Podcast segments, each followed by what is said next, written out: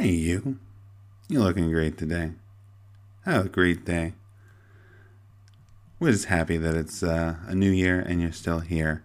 So thank you, Horribles. From the bottom of our hearts, we really appreciate it. Hopefully, you enjoyed our anniversary episode. You can find that list on Letterboxd right now. We will update it. I think we're gonna wait to you know talk about it on the show the way we did this time. Uh, we're not gonna you know try and rank stuff every episode. Um, but you know it's, it's fun to sit down and go through everything we've done for the last year and, and talk about it. So i think that's what we're going to keep doing. In the meantime you're going to get some crazy stuff these next two weeks because this was uh, these episodes were two episodes that were filmed uh, well recorded back to back um, originally as one episode but it got real long as we do tend to do. Um, and this was for emily's birthday. We watched the first two uh, movies of the Devilman anime franchise. Not Devilman Crybaby, we're talking about the original, the OG, the 80s ass anime that is Devilman. Um, you can find Devilman Birth and Devilman the Demon Bird, which are what we're going to be talking about the next two weeks on lots of places. I think there's some decent ones on, on YouTube. Uh, Emily insists on finding the seediest possible uh, anime sites online to watch it but you don't have to do that. You can check it out through YouTube if you want, or you can go to CD sites. We're we're fine with either, but don't blame us when you get computer viruses, please. Um, but the the first episode of that is coming this week, and then we've got another one next week. We're joined by several of our buddies. We've got uh, Jamie Noguchi. We've got um, both Bronwyn and Steve. Uh, so it's it's a fun time, um, and and we think you'll love it. Uh, so enjoy that. We're coming back with brand new episodes in a couple of weeks. Uh, but these are brand new to you guys, even though they're a few months old to us. But we know you're going to enjoy them. Uh, so until we see you again, stay horrified. Oh, yeah, and of course, you're going to want to know what you're hearing today. Uh, this is a bit from before our, our main recording uh, with Benito Cereno when we were talking about rare exports we got into a, a long conversation about what we'd been doing for you know October with our slashers, and Benito had a lot of a lot of interesting and, and cool things to say about uh, all that stuff. So I wanted to make sure to preserve that and get that to you, even though it didn't quite fit within the rare exports conversation. But here it is now. Anyway, go ahead and enjoy.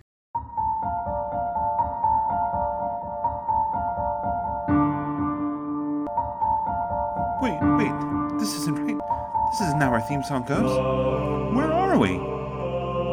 This is digressively horrified.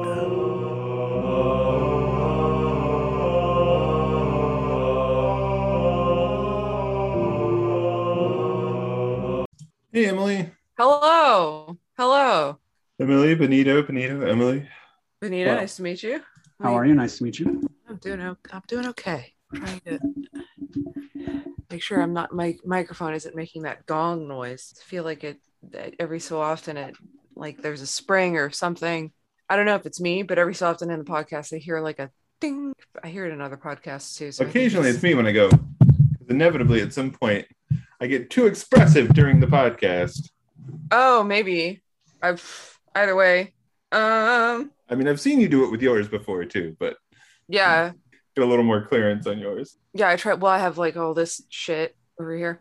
Yeah. Um I've got my handy dandy football coach headset there you go. Nice. so I can loosey goosey, still be equal distance to the microphone at all times. Yes, you can I like cover moving your back mouth with a clipboard if you need to, so we can't know what you're saying. Can't These live read That play way you can't. That yeah, you can't recognize my play calls or predict my jokes. Hmm. Honestly, one of my favorite things about doing this podcast is when people comment and they're like, "Oh, love this joke you made." I'm just like, I have zero recall of having made that joke. I'm gonna have to go back and listen. I remember none of this. Yeah, every once in a while, every once in a while, I'm editing and I'm like, "Huh, that was a funny joke I said." yeah, that's why I listen to back to it. I'm like, oh hey, I'm funny. There's I just like me. We just produce so much content that it's like it's almost all a surprise hearing it back. I I immediately forget a podcast after I record it. Like Honestly, honestly, Yeah, and, and unlike I, Benito, you said you recorded two yesterday, and one of them came out already. Like He- we're yeah, like, well, we recorded like a month out.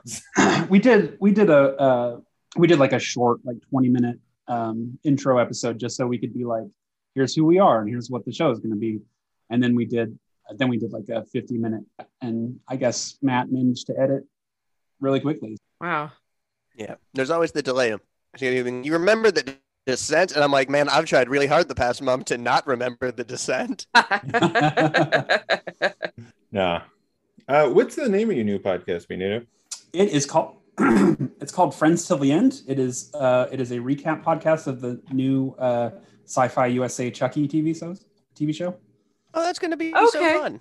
oh, rad. yeah so i mean there's already four episodes of the show out so we're a little bit behind How is it?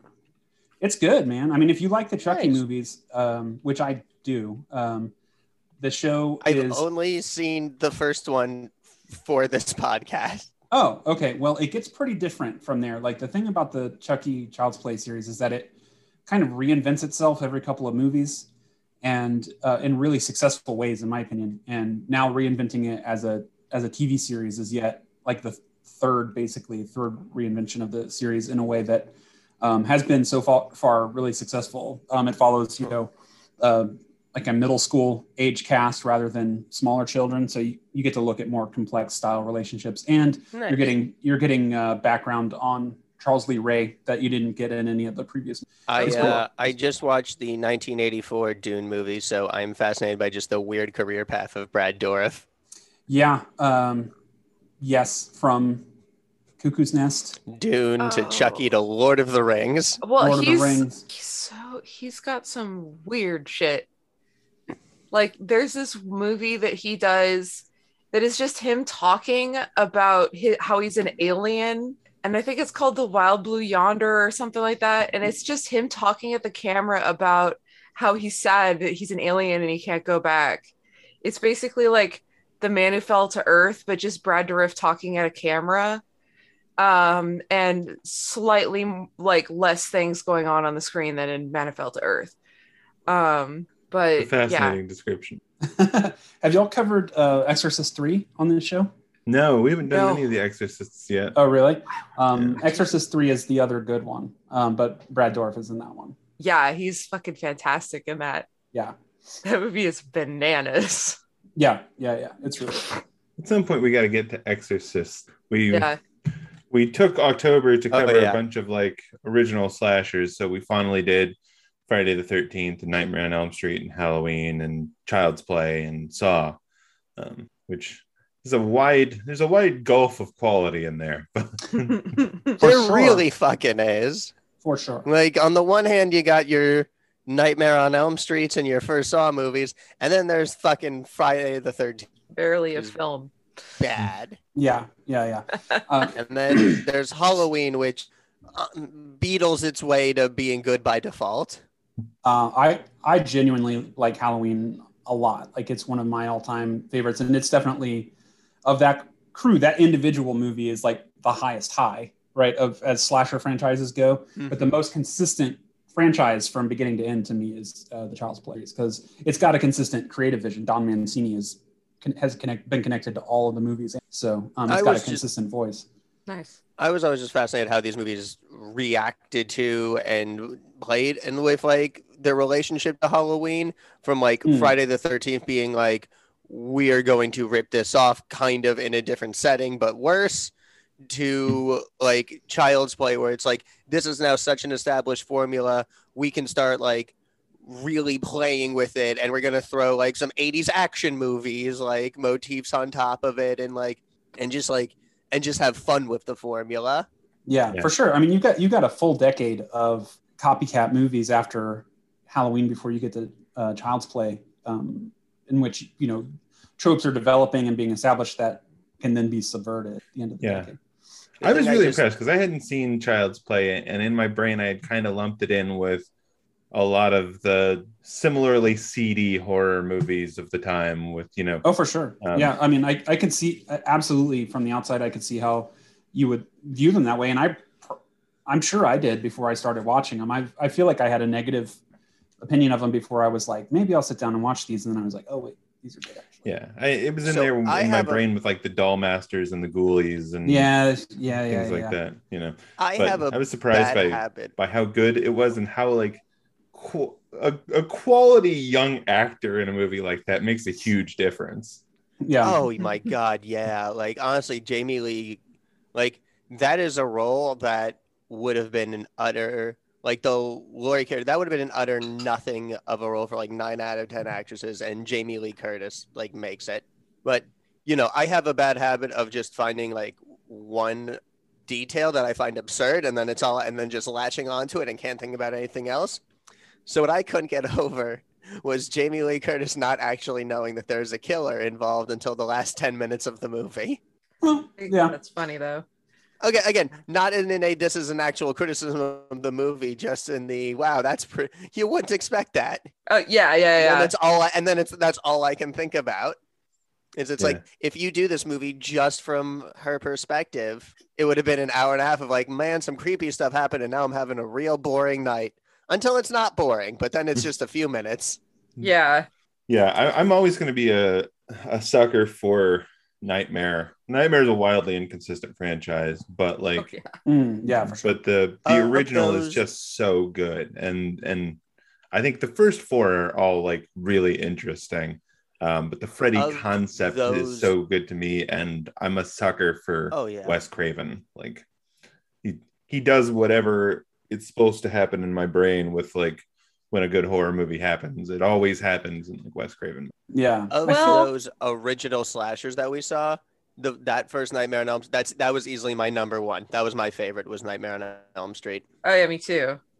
I recently saw um both The Last House on the Left and The Hills Have Eyes, and both of those movies, I'm like, Well, and the other thing is, if you if you watch all of those, you can really start to see um, certain ticks that Wes Craven has in his movies, uh, namely, particularly those three, the tendency of his horror movies to turn into Home Alones by the end. yeah, Um, it Yeah. definitely happens in Nightmare. It definitely happens in Last House on the Left, and even to an extent, yeah, The Hills Have Eyes and People Under the Stairs. You end up with just people building traps for the monsters out of like scrap. that was the nice thing about um The Hills Have Eyes is that the real hero of that story was the dog. Sure, yeah, Yeah, I mean, Red Eye is just that on coke, basically. like man. I, ha- I haven't seen Red. I haven't seen Red Eye actually. I haven't seen most of the like later. Well, I mean, I've seen all. I've seen all the Scream movies, but I haven't seen most of the later Craven stuff. I haven't seen. No, I have seen Cursed, the werewolf one. oh, I love Curse. It's so I dumb. It's Yeah, it's very. It's worth it. It's worth it for the um for the werewolf flipping you off before he jumps out. yeah, that was that was the moment I think that won me over at that movie because I was watching it and I was like, I don't know about this movie. This is pretty dumb. And then the point where the the werewolf flips them off and then runs off, I was like, okay, all right, I'm in. I'm sold. Let's go. well, like Jesse Eisenberg for starters. Just the fact that he's there and the part that he plays, I'm just like, okay, this is interesting. And then the whole thing that the main character is literally the the assistant to Craig Kilborn, like the individual, like it's within you know the reality of Hollywood. And there's like a there's a drama moment with Scott, like the the individual Scott Bakula, or not Scott Bakula. What was the other one? I Fuck. Joanie loves Chachi. The the Scott Baio. Scott Baio. Thank you. Much worse, Scott. I gotta I thought it was I was gonna say uh, Scott Bakula's opposite, uh, Scott Forwardula.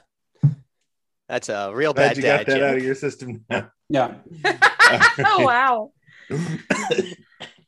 now that I'm killing myself.